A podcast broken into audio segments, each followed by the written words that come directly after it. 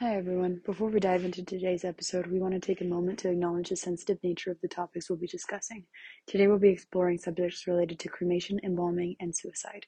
We understand that these topics can be difficult for some listeners, and we want to assure you that we approach these discussions with care, respect, and a commitment to providing accurate and helpful information. Here we go. Do it. Mhm. okay, cool. Here we go.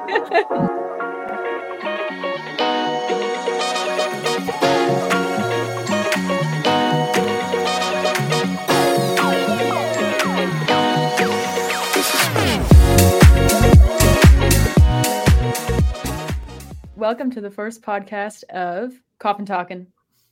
I'm your host, Holly. I'm here with my dad, Frank. And Frank has a very unique set of skills that we'll hear about a bit later that make him a very interesting man to talk to. So we thought, why not record it? This podcast covers everything strange and weird, funny, and unexplainable, and ultimately all things death from a mortician himself. So let's jump in. Um, Dad, Frank, if you could explain just your career, how you got where you're at, that'd be great. Thank you. So, as mentioned earlier, my name is Frank. I have been in the industry since 1985. I work specifically, I was actually one of the youngest funeral directors in the nation at the time when I became a funeral director. The um, most important thing for me to, I've worked in California, Utah, and, and Arizona, and have been licensed in each state. And uh, over the course of the years, I've I've been able to experience, log, um, record different experiences that I personally have, have been a part to, and something that would be interesting for a lot of people is just basically seeing what a funeral director or mortician would see behind the scenes.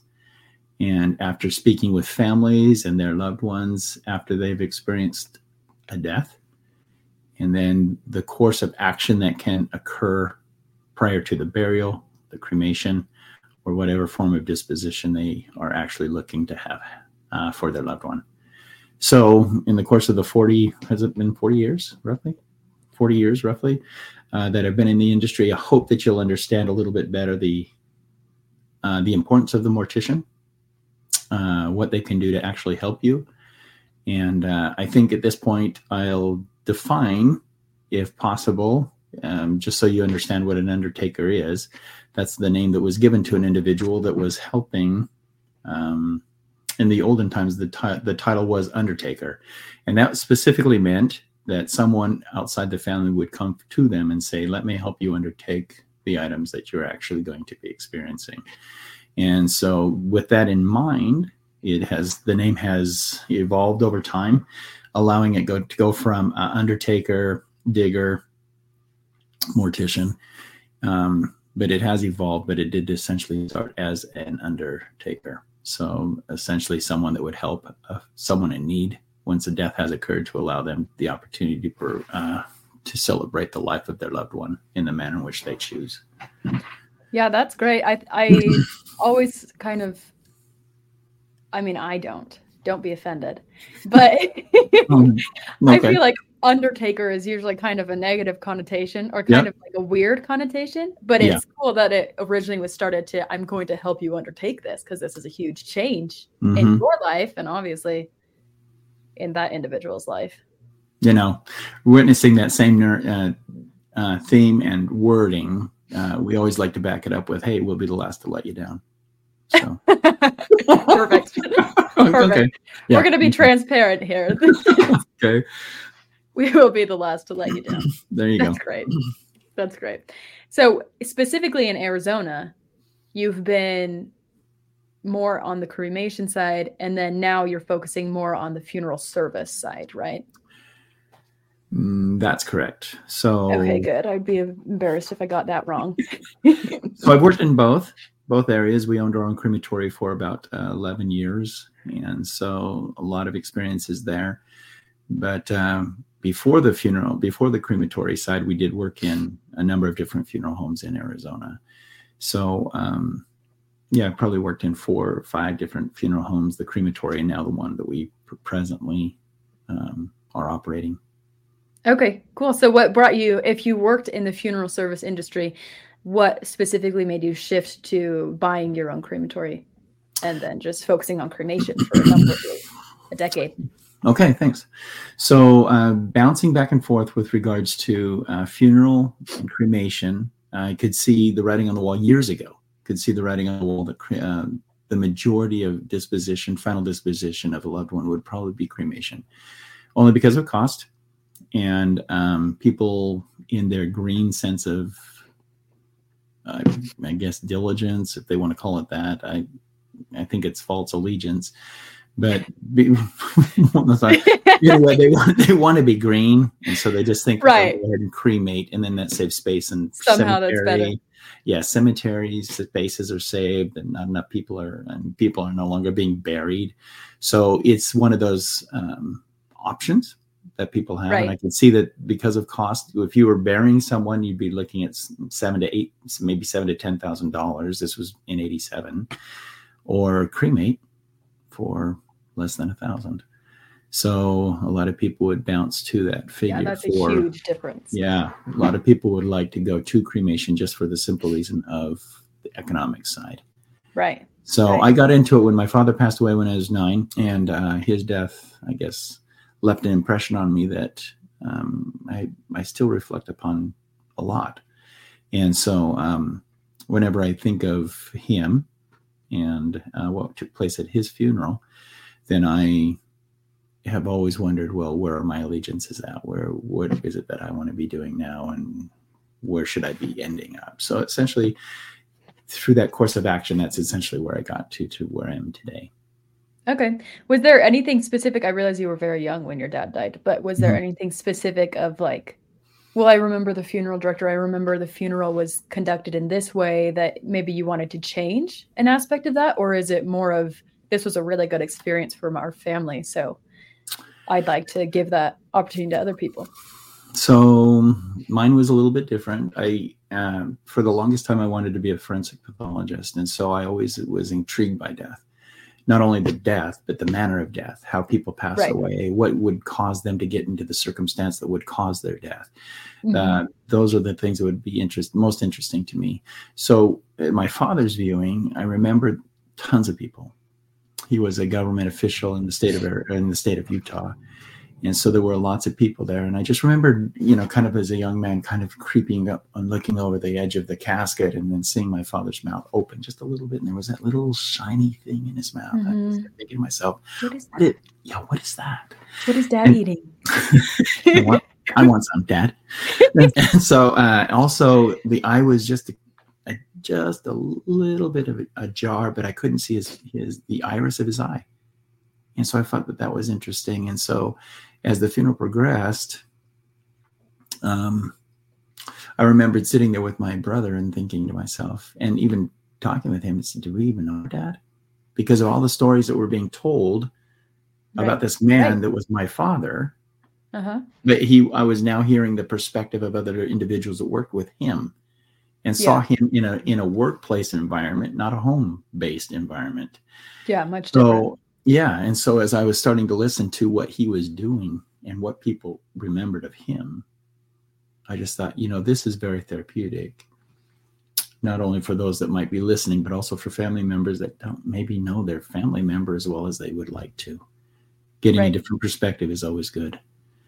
And yeah. so, anyway, when the time came, I just, after the services and stuff, I said, I wonder what was going on in the back rooms of, of a mortuary and what was actually transpiring. What what brought my dad from the point of his passing away at a hospital operating table to the viewing? What exactly yeah. transpired? What was happening? So right. I think it. I think with that, uh, I think it was that thought that pushed me into the uh, funeral side. Besides other, and we can get into that later, but other different circumstances that would have pushed me in that direction as well.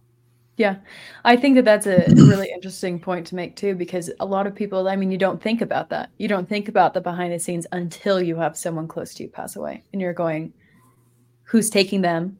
Yep. What's going to what's happening to their body mm-hmm. up until the time that they died to now? Yeah. Are they taking care of them? Are they taking care of them? Yeah. Are they being gentle? Are they treating him like I would treat my dad? Like, Right, like exactly. I would treat my dad if if he was to come into me and into my facility at the time, would I be treating him like recognizing him as the father of someone else, Right. and with the dignity and sh- respect that was afforded him, which should be Yeah. afforded him. Right. So I'm sure that that's um, heavily influenced how Mhm. you treat the individuals that come into your care. Yeah, It's just this is someone's loved one. Someone is grieving this person. Yeah. And Yeah. I've always I've always thought that it would. It's always interesting to me how we live in a disposable society, and Mhm. so we tend to think sometimes that well, mom's passed away, dad's passed away, so let's just go ahead and do the fastest manner of disposition as possible. Yeah. But um, circling back, let's um, talk about a bit more about the cremation process because this is something when I married Caden, my husband, Mhm, mhm. um, I came to find out that not everyone knows the cremation process from start to finish. And, you know, I think it's something that's very interesting and very intriguing. And it's kind of scary because no one knows really the whole process of what goes on. So if you could just explain to us what what that process entails start to finish that'd be great Sure. I hope that through this podcast, some of the taboos will be lowered. Uh, some of the taboos will be broken. what certain you'll be able taboos to- Well, for instance, um, the secrecy that goes on in a mortuary itself. There's no one knows what goes on in the embalming process, as a general rule. No one Right, knows what happens to a loved one once they pass away to hospital. How they get from the hospital to the to either the mortuary or the crematory.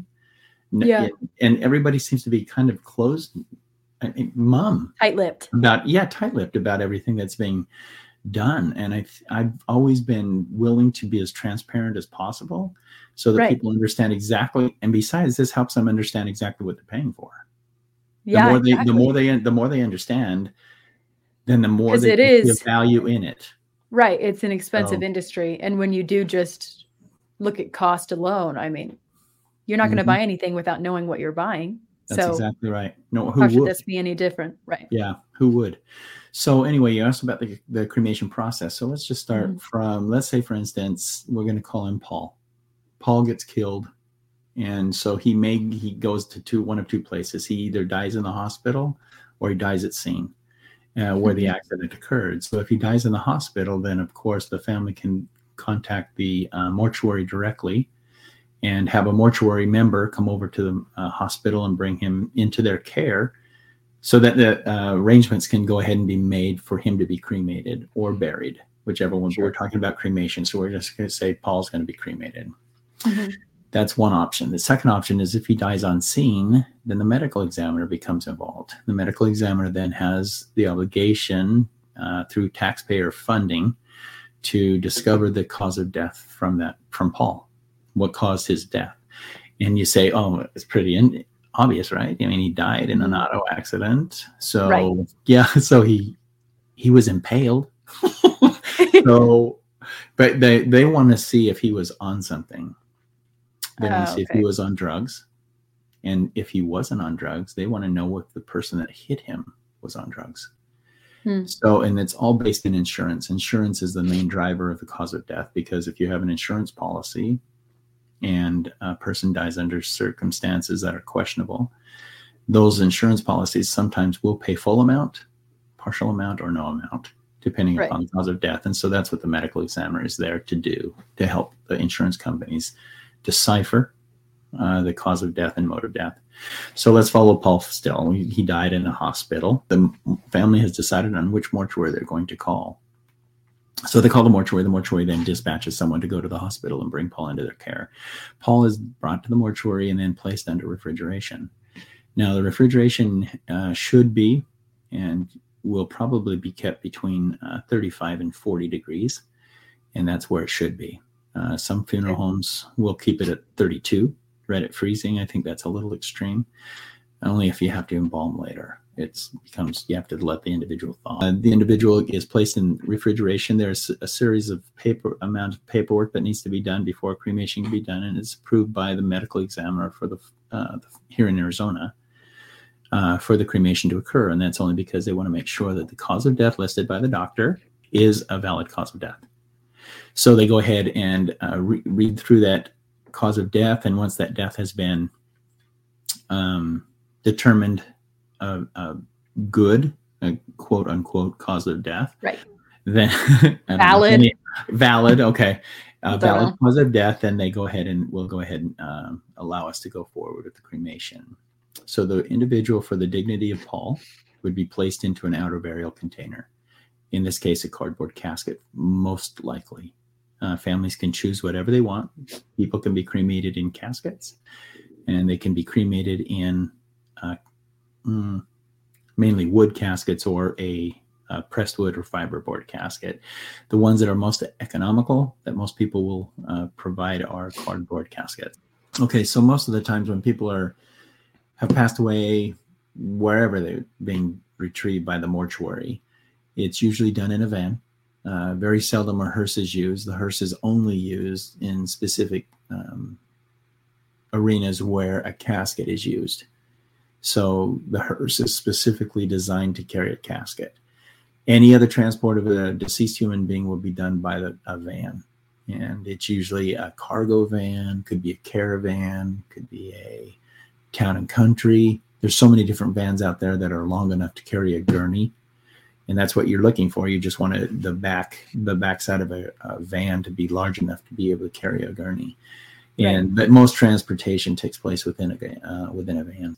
So they will be placed in a cardboard casket, then transported to a crematory. Some places have crematories on site. Mhm. Most don't. Uh, the crematory. When I say crematory, you think of what, Holly? What do you think of a crematory? Um, I think of the big building where the fire department was called out to multiple times. Well, that's uh, okay. Yeah, that's neither here nor there, but whatever. Okay.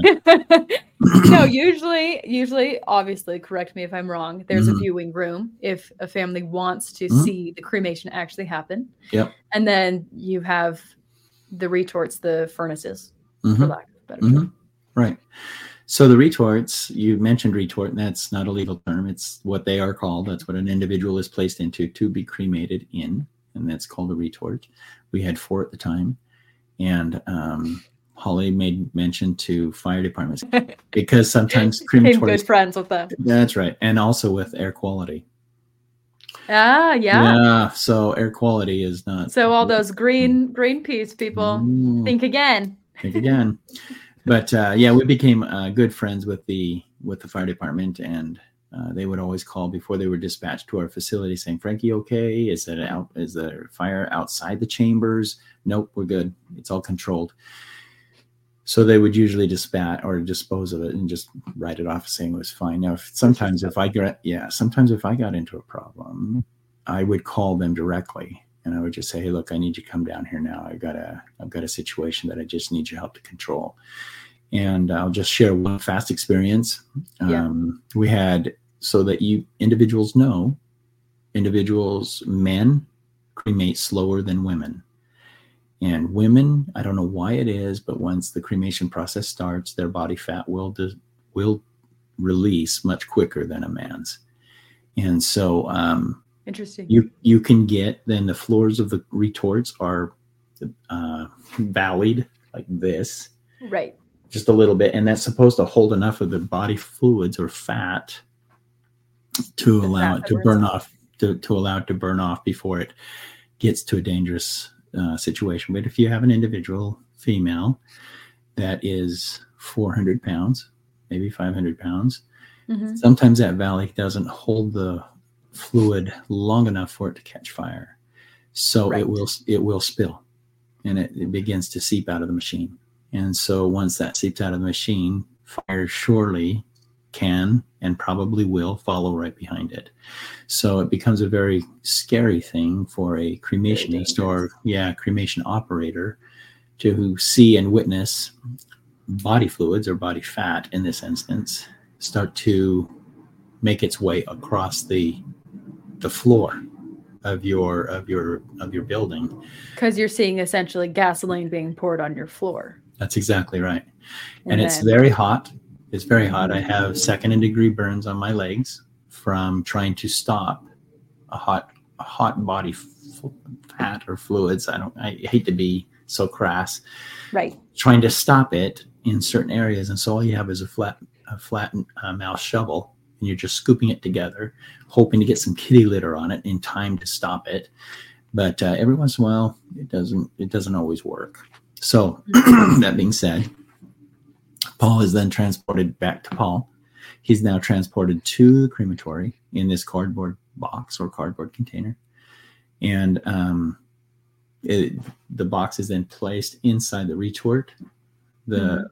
the chambers are then warmed up to at least 800 degrees before the cremation begins, and that's when the flames are are actually enabled to start the cremation process. So How um so it starts at 800. How quickly or what temperature does it build to? So it depends on the size of the individual. Uh, here in America right now, our the average weight of an individual is increasing. So Right. I would say that your average male is about 260 pounds, and your average female is right around 140. So Sure. 150. And so by the time they pass away, that's the amount that you're looking at. Now, as a cremationist, you look at the individual, you weigh everybody, and we could cremate about two pounds a minute. So if I weighed 300 pounds, then it would take me an hour and or 150 minutes, roughly. And So mm-hmm. we're looking at two hours and 30 minutes for the cremation of that individual. So um, you can set your day uh, depending upon how many, how many, you've um, got how in much the freezer. Yep, and how much, how heavy, how much weight you're going to try and cremate that day. Mhm. And you always want to start with your heaviest weights in the morning when the machines are cold, because that gives them enough time to absorb the heat. And then your lighter ones, 60, 80, 150, 180 pounds. Uh yeah, the they the go day. much faster. yeah, and plus they don't smoke. They don't. They won't smoke as well. Right. So the heavier individuals is who's going to smoke That's right. If it if because they're that burned, fat pools correct, and burns. and so it's just burning the fat. Mm-hmm. It's Okay. mm, I won't liken it to a breakfast food that everyone seems to be in enthralled and in, in Bacon. Yes, some bacon. You know how that bacon grease will start to bubble and spit, and that's Right. exactly what happens with the human body. So, um, anyway, so once the cremation is done, all you're really looking at is skeletal remains.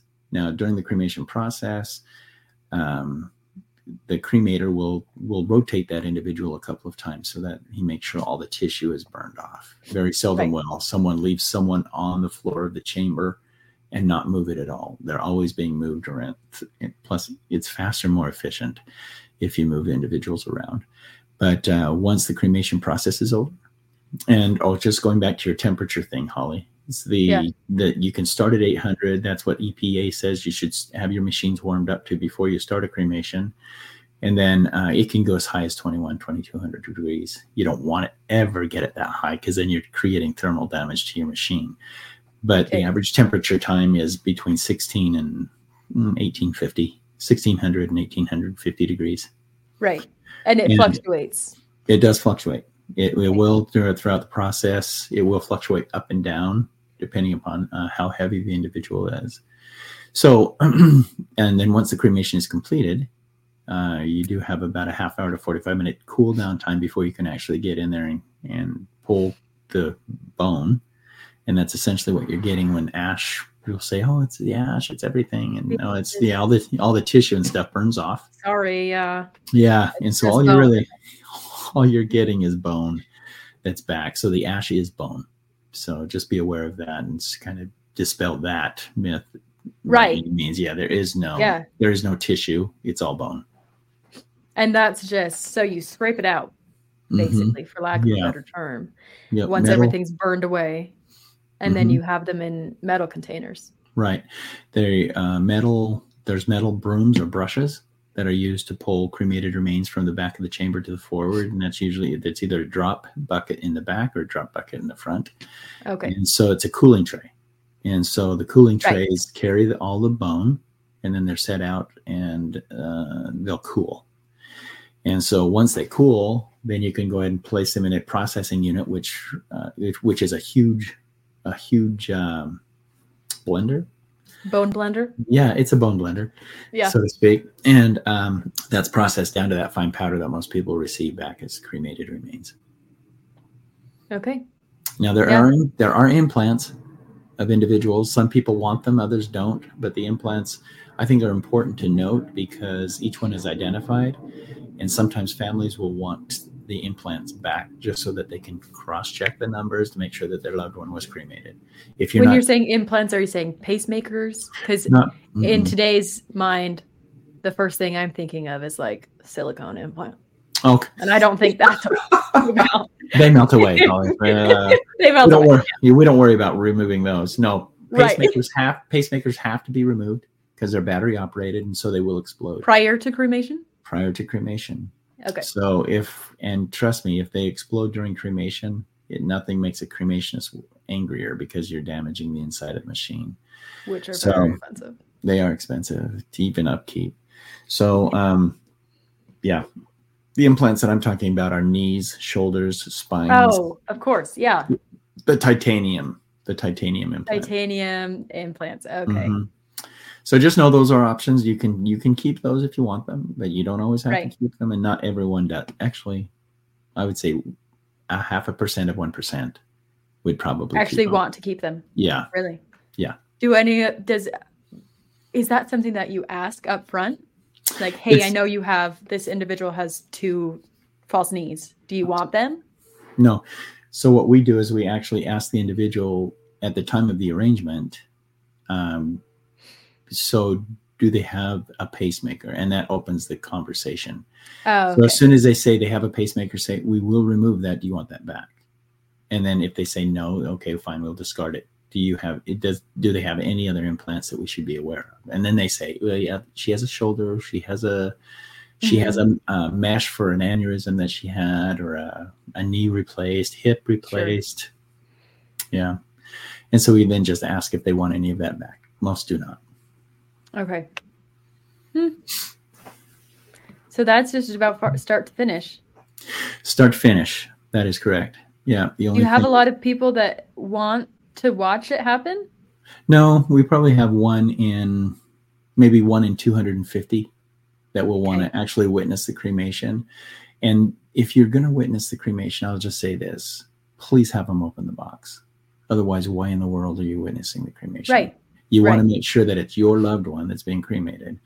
And so Yeah, once the part of the What they're worried about. that's what I yeah. Then everyone's concerned now. How do I know I'm getting back my loved one? Ugh. Mhm. So my question then is, if you're really concerned, you shouldn't cremate because If once she's means that much cremated, yeah, once she's cremated or he's cremated, yeah, I can't go back. I can't tell. Right. Yeah, everything's everything's been consumed by fire. So anyway, so there are other there are other options of cremation as well, but uh, like the green the new green hydrolysis cremation process has just been Is that the tree one? no no No. hydrolysis is immersed in liquid and it's just a, a gradual dissolve of tissue it's Oh. yeah it's a lime warm lime um, based type of cremation where the body is actually Acidic, disintegrating just- in it's disintegrating in liquid essentially what it is but i've always been concerned with it because how do you dry the bone after that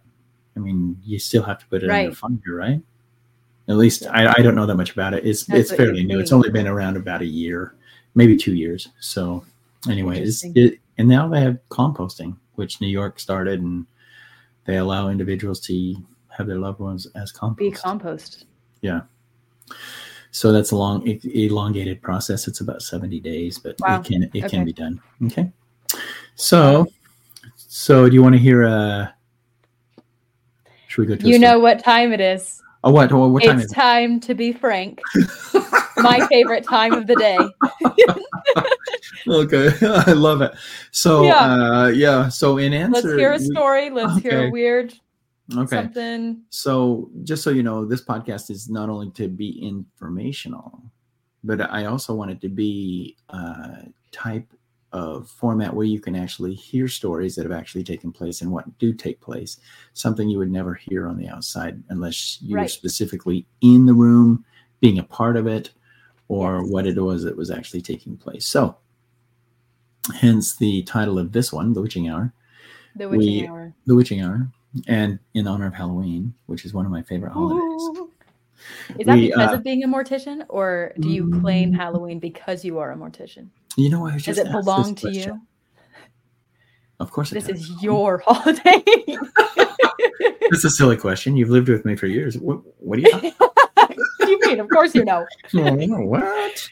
Okay, so let's start with a, a story about something that occurred, which I will never ever forget, and um, has left such a, a huge impression on me that I tell this story to my kids all the time, and they just they like to hear the story over and over and again. But so it was uh, just started out like any other normal day, and um, I had gone to the crematory, and what I would do is I would do a round of cremations generally four, maybe eight, before I started doing my runs. And we did cremations for up to 10 mortuaries in the valley.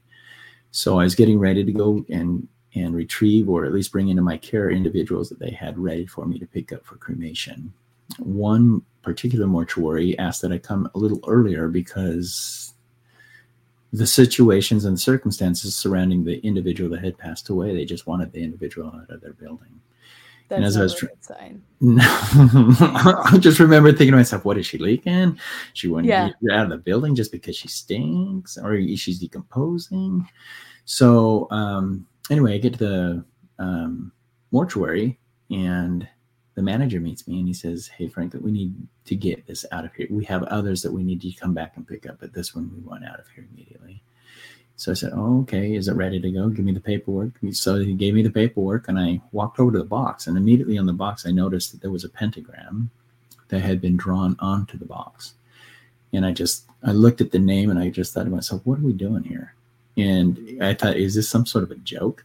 And the manager said, "Did you see the pentagram?" And I said, "Yes." And he said, "You need to get. She's, uh, she is a full 100% witch. She." um, identifies as a witch. Her family identifies her as a witch. And he said there's been some strange happenings in the building. We just want her out. So I said, okay, no problem. Right. So I went on ahead and I loaded her into the van. And again, like I said, she rode with me by herself because it was too early for the other mortuaries for me to go to. He said that he wanted her out as soon as possible and that I would need to be coming back for some additional individuals that would need to be cremated later that day.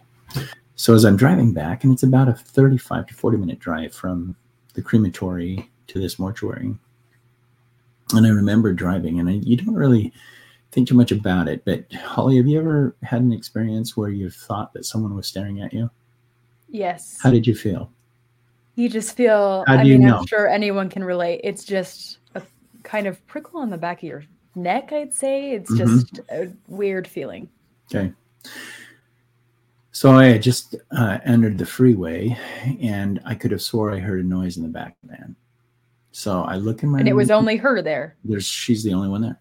I look in my review mirror, and I look up, you know, kind of looking down to make sure that the box hasn't opened or anything like that. But Right, it's didn't I still still exactly the way it was. So I just didn't I brushed it off. So I kept driving and not 30, 40 seconds later, all of a sudden I had that piercing, I had a feeling that someone was gazing at me from the backside.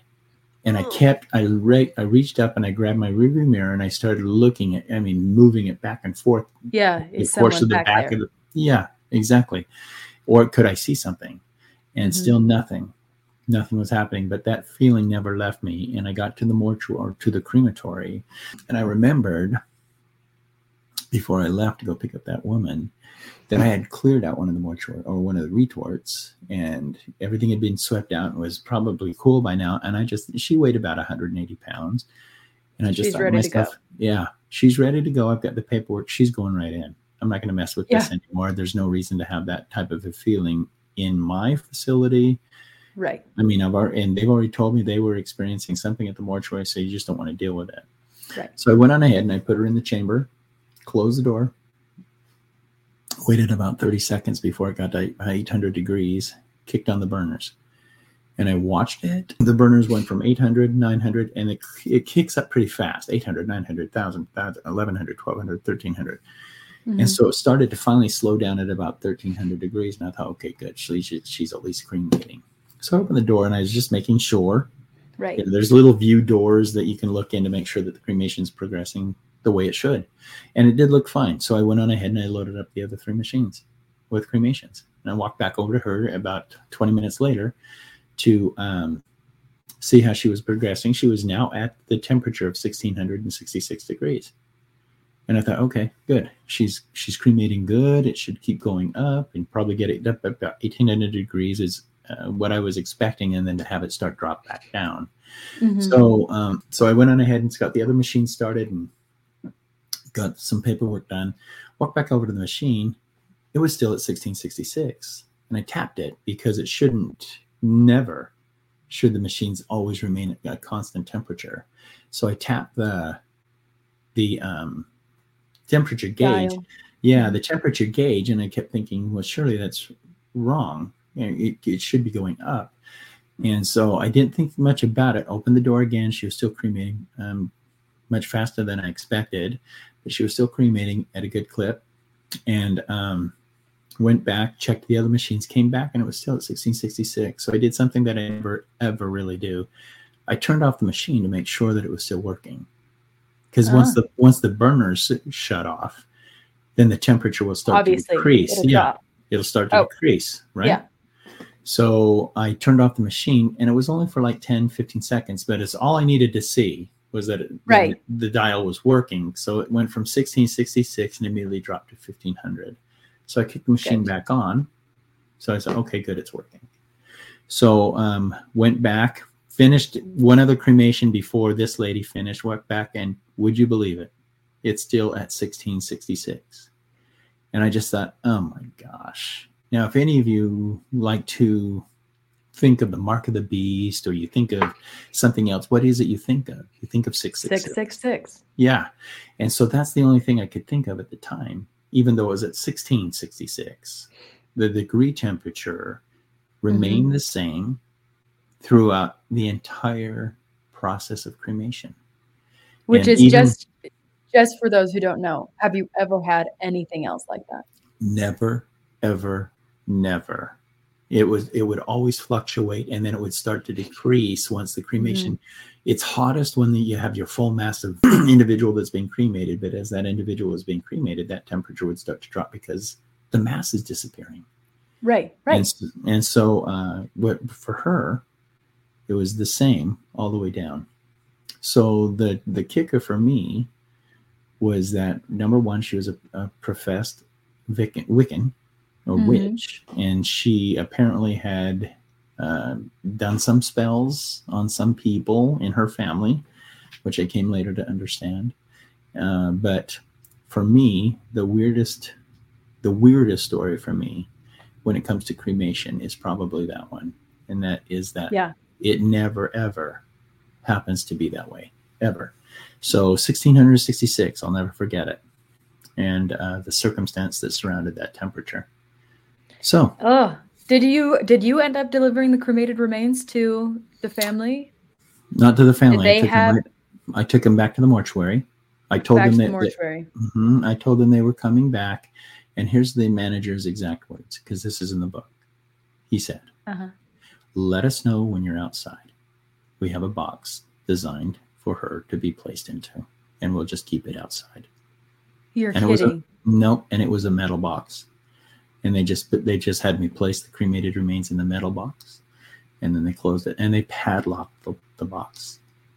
That's how oh weird. Oh my god! That's how scared they were. So, so something was going down at that mortuary yeah, to the point where they're saying we're not even you're letting her back into the building. no yeah, dead cremated. yeah, I don't care. Her ashes Yeah. aren't coming back in here. that's right. Oh So my- anyway, I don't know exactly everything that happened in the mortuary. I, he's a good enough friend; I could probably reach out to him and find out. But I, I just never wanted to pry. So Right. yeah, I just feel really bad, and I feel bad because I sped on the freeway. I mean, I was speeding to get back to the crematory because Okay, but is that really glare. is that is really that really uncommon? well, yes, yes, well, what it do you mean? Of course. What do you mean? Oh my gosh! oh my gosh. So Yeah.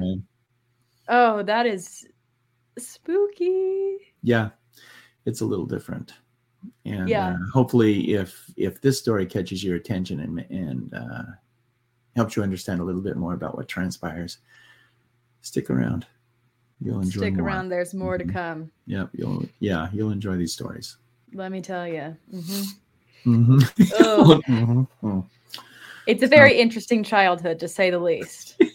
to come home, especially when you were when you owned the crematory. Yeah. We're sitting at dinner, Mhm. and the conversation always just naturally flows. So, who'd you bring? Who'd you bring Oh. home with you today? I see you have 'em some dust on your shoulder. there you go. That, See, is that the neighbor? Who's that? is that the neighbor? Who's that? So just tell me the names of who you cremated today, Right. Dad, because I'm sure someone's with someone's, someone's someone's with us. with you. Mhm. We have a Yeah. guest for dinner today. Mhm. Yeah. Oh, well, thank you for sharing. Yeah, no problem. I appreciate that. Yeah, of course. Very weird. I hope it never happens to you again.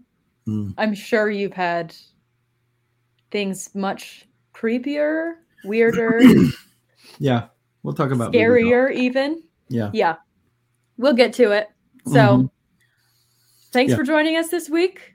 Um, catch us again next week for more scary stories with Frank. But for now, this is Coffin Talking.